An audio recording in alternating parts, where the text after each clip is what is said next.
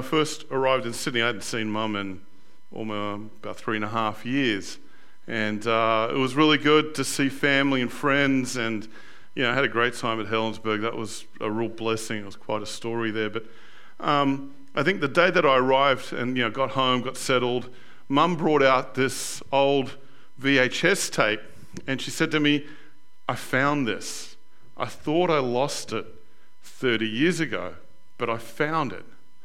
And I'm like, what is that? And she's like, well, it's your little sister's birthday party when she turned four. And I'm like, Mum, that's 1986. And she's like, Yeah. And I think dad's on it. And I'm like, What? And she's like, Yeah, I think dad's on it. Can you get it transferred onto like digital? I'm like, Yeah, yeah give it here. I'll work with it. Now, I haven't heard or seen my father other than in photos since 19 or January 1988.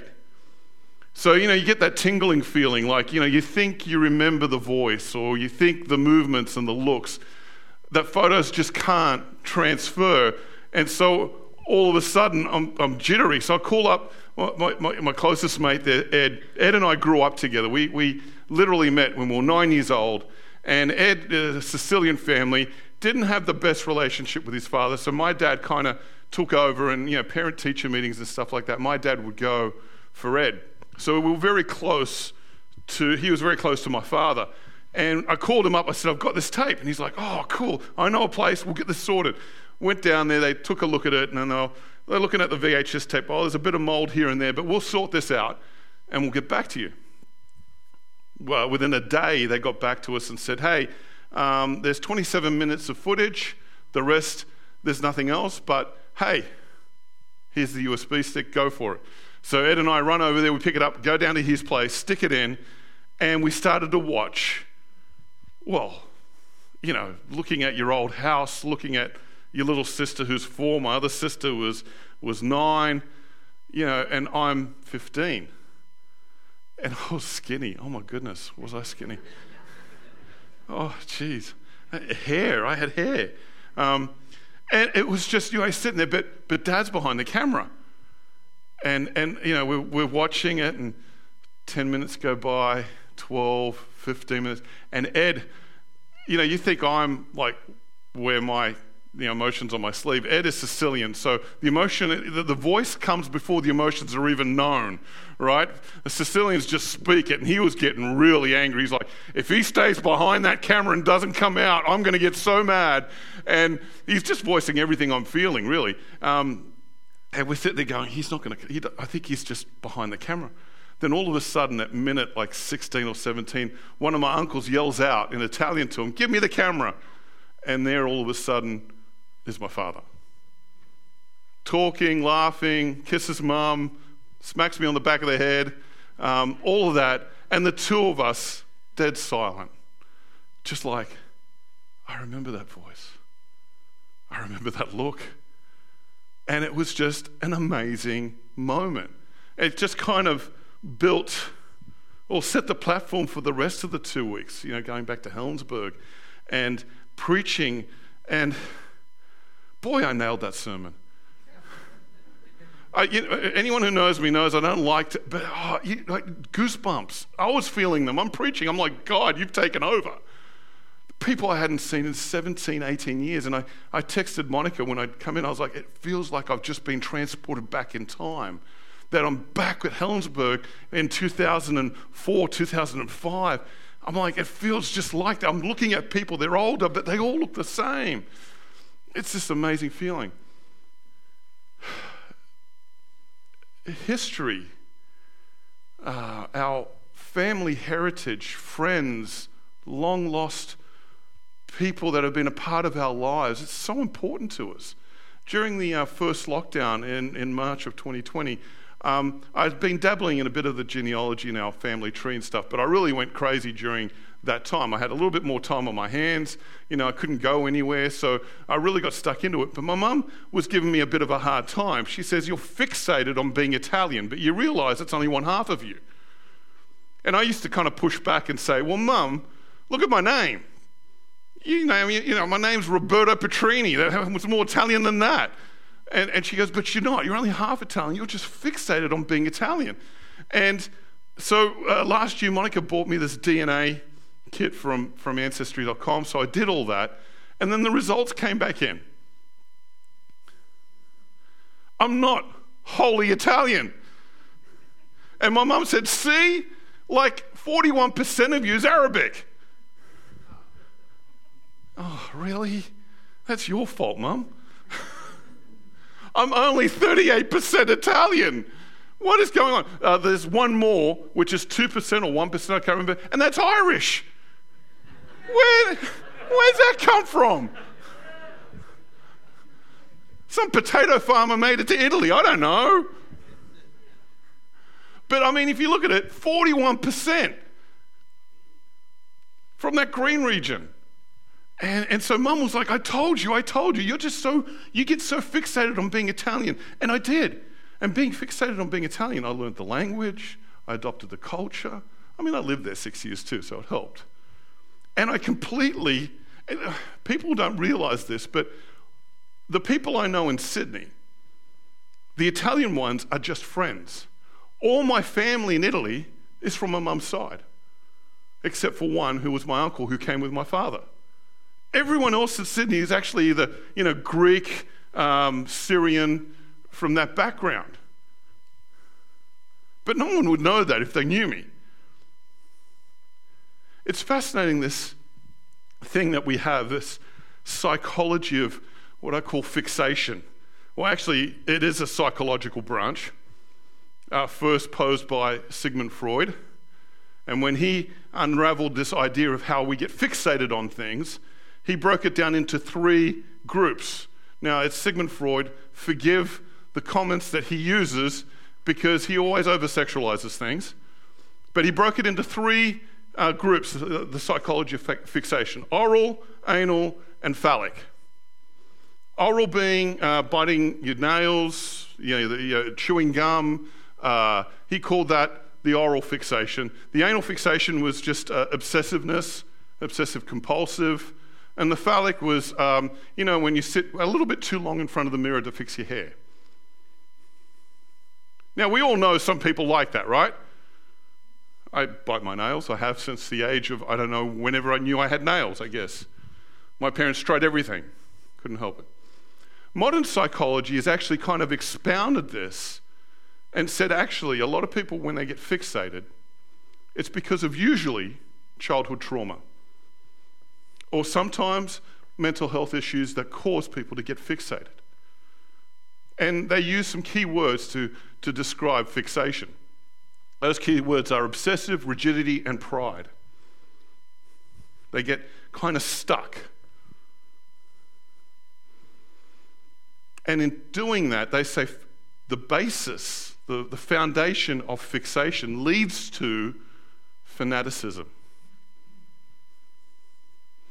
People then become fanatics if fixation is not dealt with. So I was kind of thinking through this and I thought, well, actually, you know, I get a lot of people who ask me, how do Christians Christians, you know, just on the plane flying, flying over to Sydney, I had the person next to me asking me, oh, you know, they asked me, what do I do? And I tell them I'm a pastor. And inevitably they're like, oh, so you're a Christian? Yeah. And, and so the discussion went along these lines. And, he, and, and, the, and the question is, you know, I get Jesus. Like, here's this person. But you Christians don't look like that person. You, Jesus is here, and then you guys go and support these people or these things that seem very far away from who this Jesus is.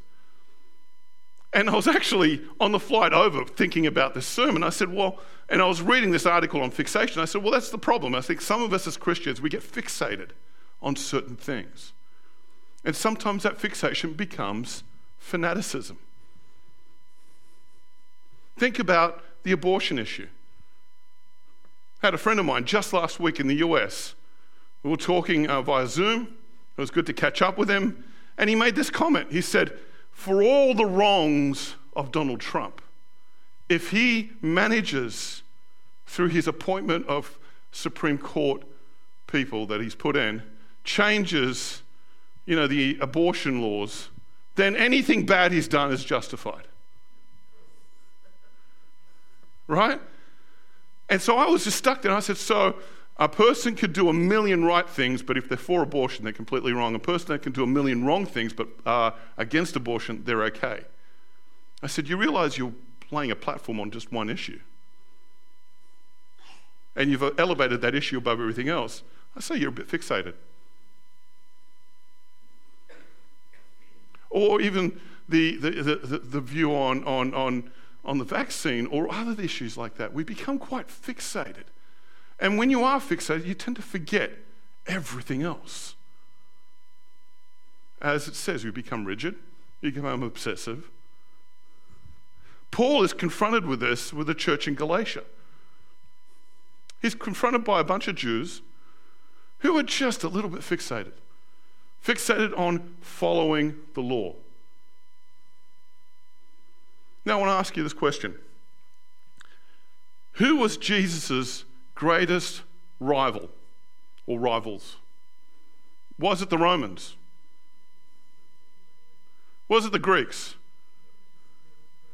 Was it the Pharisees and the teachers of the law? Yeah. They were his greatest adversary. They were tripping him up every instance they could try and do. They wanted him dead. Why? He was messing with their fixation. And now that Jesus is risen from the dead and he's got his, his people out in the fields working and spreading the good news, Paul is confronted in Galatia with these people who are fixated on the law. We talked a few weeks ago about identity. We talked a bit about, you know, my identif- identify myself in who, who I am, where I've come from. But sometimes we get really fixated in these things. And this is what's happening. Read this. We're going from Galatians chapter 3, verses 10 to 14. For all who rely on the works of the law are under a curse. As it is written, Cursed is everyone who does not continue to do everything written in the book of the law. Clearly, no one who relies on the law is justified before God because the righteous will live by faith. The, Lord is, uh, the law is not based on faith. On the contrary, it says the person who does these things will live by them. Christ redeemed us from the curse of the law by becoming a curse for us. For it is written, Cursed is everyone who's hung on a pole. He redeemed us in order that the blessing given to Abraham might come to the Gentiles through Christ Jesus, so that by faith we might receive the promise of the Spirit. These are some harsh words. Again, you've got to understand he's talking to Jews. Like today, we read this, it just kind of flows off us. Though, if you read some theologians on this, you can just see the somersaults of them trying to deal with the law and Christ and grace and all of this stuff. But here he's talking to people who their whole lives they've lived by a code. And not just their lives, their parents, their grandparents, their great. I mean, if you want to look at their family tree, the whole family tree has been living by this law. And now someone's coming to tell them that we don't have to live by that anymore. Can you imagine this is generational fixation. For some of them, it became fanaticism. Jerusalem was destroyed because they felt they had the right to fight against this, that they could use this to, to murder people.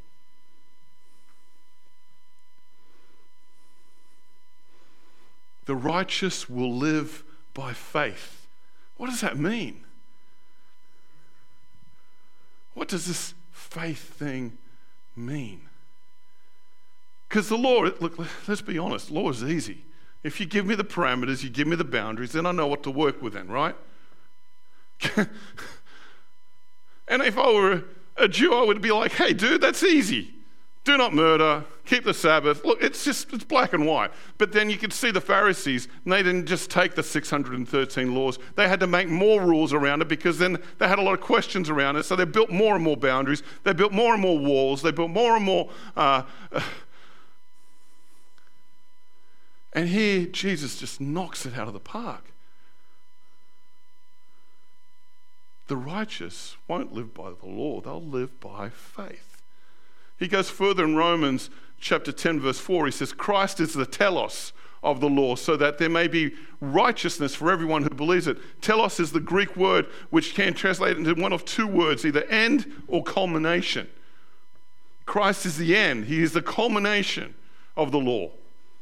So there might be righteousness for everyone who believes. Uh, the NLT version says it really well. For Christ has already accomplished the purpose for which the law was given. It's done. Move on. As a result, all who believe in him are made right with God. Uh, Tim Barnett from, um, I think that's the next slide. No, uh, the Jews have become fixated on the law, and some, the fixation had turned into fanaticism. Uh,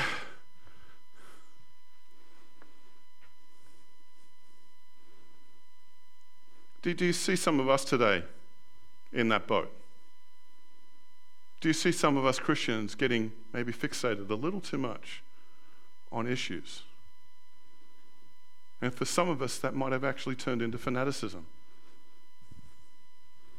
You know, you, uh, while in Sydney, my, my parents, they love watching uh, uh, the news. So they've got a whole news channel and the whole uh, uh, thing going on in the States now about storming the Capitol and, you know, the January 6th committee and all that. And just watching people with Jesus flags and verses as they're breaking windows to get into. And I think, yeah, I think that might be fanaticism. I think the fixation's gone a little too far there.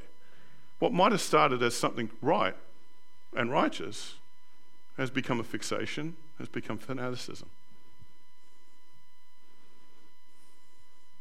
The word fanaticism is a branch in psychology that deals with that. And they give these words to describe it intolerant, self confirming, obsessed.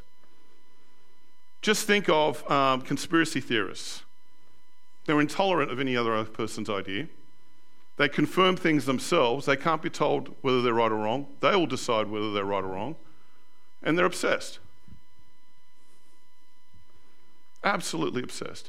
Uh, reading another article uh, last week about this woman who is obsessed with the fact that the Sandy Hook primary school, where I think 20 odd kids were killed, in a, she's con- convinced that it's fake, that it never happened. And she, her whole life is revolved around now this. She started a non profit to prove that these kids never died. She's alienated herself from her whole family. Her kids don't know what to do about it. And her hope is that one day people will believe. That's fanaticism. She's met with the parents who lost their kids. They're weeping, and she's like, No, you're using emotion to, to, to turn me. That's what fanaticism does. It leads to another branch. well, this is not a psychological branch, but it does lead to something that most fanatics don't realize, and that is hypocrisy. They don't realize that what they're fighting for or what they're standing against actually counters other things in their lives. So when it comes to law and grace, it's hard to live by the law and to live by grace. Paul is making this point. You cannot be fixated on the law. You need to be actually fixated on Jesus. Your eyes need to be fixed on him. Because what happens is, well, hypocrisy settles in. And the greatest charge that the world is making towards Christianity today is that word, hypocrisy.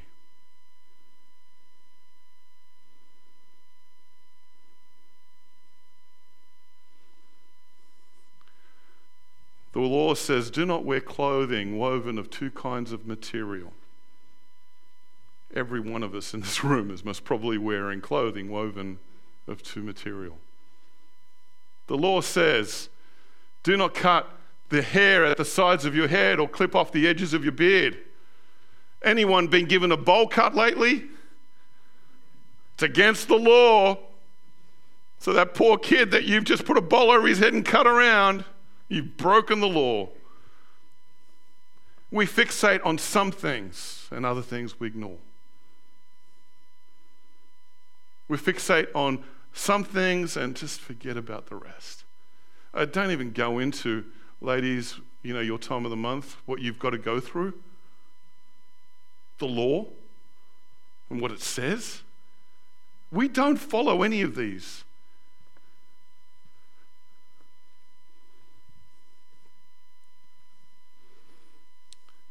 Here's a comment from Tim Barnett from Stand to Reason. He says this The Old Testament contains the Mosaic Law. These were laws given by God through Moses to, to the chosen people of Israel. That part is really important. This was part of what we call the Old Covenant. It was like a contract between two parties, God and the Jews. New Testament Christians don't live under the Old Covenant. They are under a different covenant. When Jesus came, he fulfilled the requirements of the law and established a new covenant through his death and resurrection. Under this covenant, bacon and shellfish, for example, are back on the menu.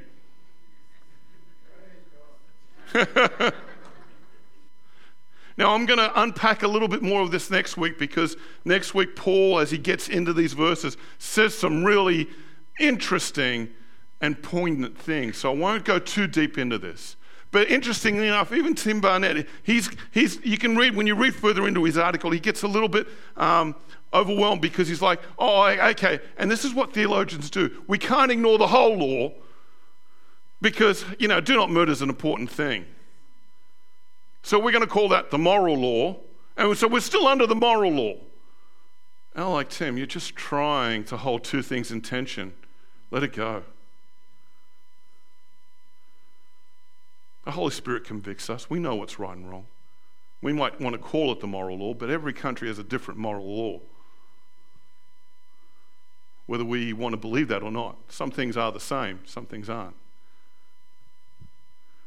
Jesus Christ, through his Holy Spirit, leads us, convicts us. Paul throws down some things to warn us about what things are not healthy for us, not good for us. But we've got to be careful when we start quoting Old Testament law to people. we've got a problem. And this is the challenge that we're faced with. Because for a lot of us today, we need those dictates. Just like churches need constitutions, we need those parameters because it's easier that way. It's harder to live by faith. It's harder to just take that step without knowing should I go left, should I go right? For some of us, we're paralyzed by that. Paul, in his comments here to the Galatians, and he's tackling the, the Galatian Jews, he's saying, look, the law is not based on faith.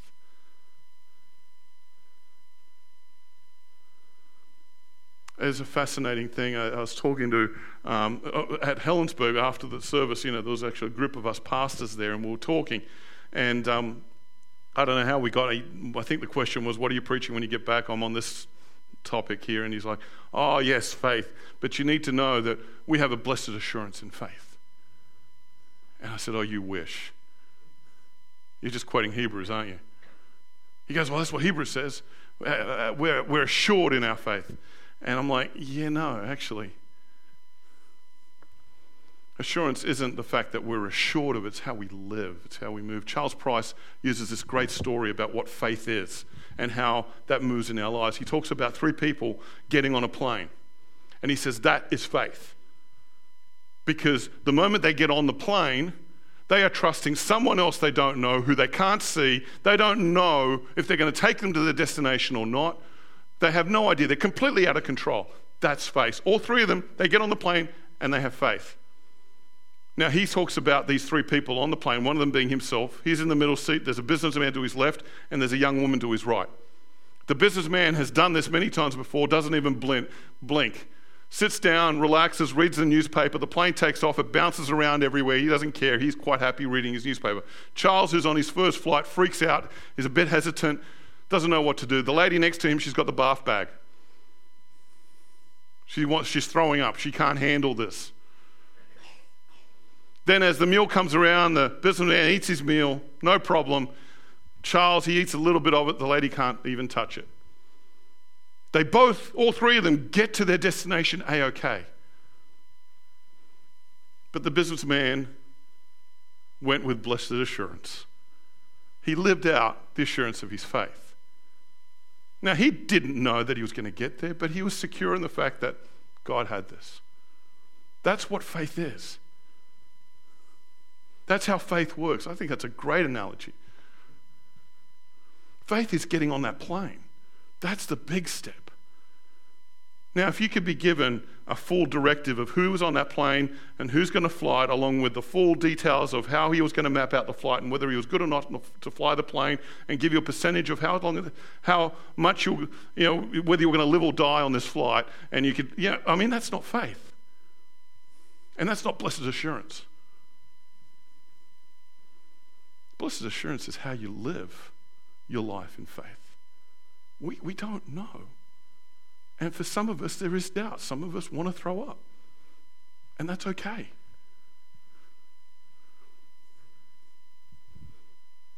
That's okay. Those three aren't any different. Sure, it would be nice to be the businessman in life and just cruise. the flight over from Wellington to to Sydney. Um, we were delayed in Wellington, and the pilot got on the thing and he said, Look, um, we're just trying to reroute our flight over the Tasman. There's quite a lot of bad weather around. Um, can you give us a few moments? We're going to be another 10 minutes so we can figure out a different way. Cool, cool. 10 minutes later, gets back on. Unfortunately, there's no other way. It's going to be a bad flight, people. It's going to be bumpy. And you haven't even left the terminal. And it was. It was as you won't see anything of Wellington. So we're going to take off straight in the cloud, and, and, it's going to be bumpy, and the Tasman's just not working with us. And, but bear with us. We'll get you there, don't worry. And the whole way.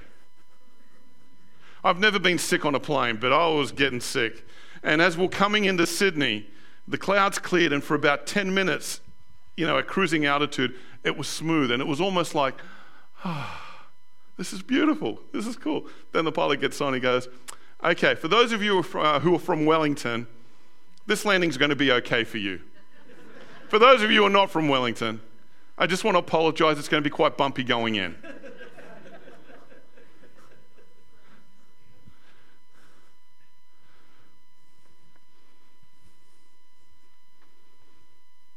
we, as Christians, need to hold this life lightly. We need to learn to trust that God has this. But if you are if you're not comfortable with the trust, that's okay too.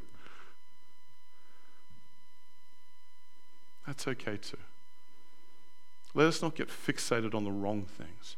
Let us not get fixated on, on those things that it seems like the whole world wants us to get fixated. Let's get Get ourselves realigned. And that's what Paul's trying to tell these Galatians. Just, just get your mind off that for a moment. Just turn back to Jesus. You set your eyes there. Because this law thing is just going to drive you crazy. It's not where God wants you to be. And so that's the initial message because it actually continues on. And we'll get deeper into this whole law thing. And we must probably deal with other branches of psychology. I don't know. We'll see. But what are you fixated on? What's got you so fixated that, that actually you may not be able to see the sky around you? What are you fixated in in your life right now? Talk to somebody.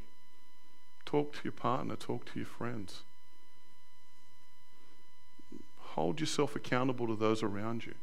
Ask them, Am I fixated on this? Am I not? How can I be better at this? Because they tried that with Jesus every time. The woman at the well, calling of Matthew, Zacchaeus, Nicodemus, they all tried to, to, to spin him around and get him trapped. The woman caught in adultery the man with the withered hand. The temple sellers, every one of them, all these instances are just trying to get him pushed away, fixed on something that they were fixated on, but he wasn't. What are you fixated on? I ask our music team to come up. Let's pray. Father God, um, thank you, Jesus, that you have given us the hope we have. Thank you, Jesus, that, that you, you didn't allow yourself to get tied down by our worldly fixations, and you, you, you didn't get caught up in all of that. You came to save us. You came to die for us and to conquer death and redeem us through your resurrection. Help us, Lord, as we are confronted by a very broken world who ourselves are maybe equally broken. Uh, your church that has taken a bit of a battering lately. And we've kind of dug our trenches and fixated on, on, on, on the targets rather than, you know, just turning our eyes to you. Help us, Lord. Challenge us, Father, I pray.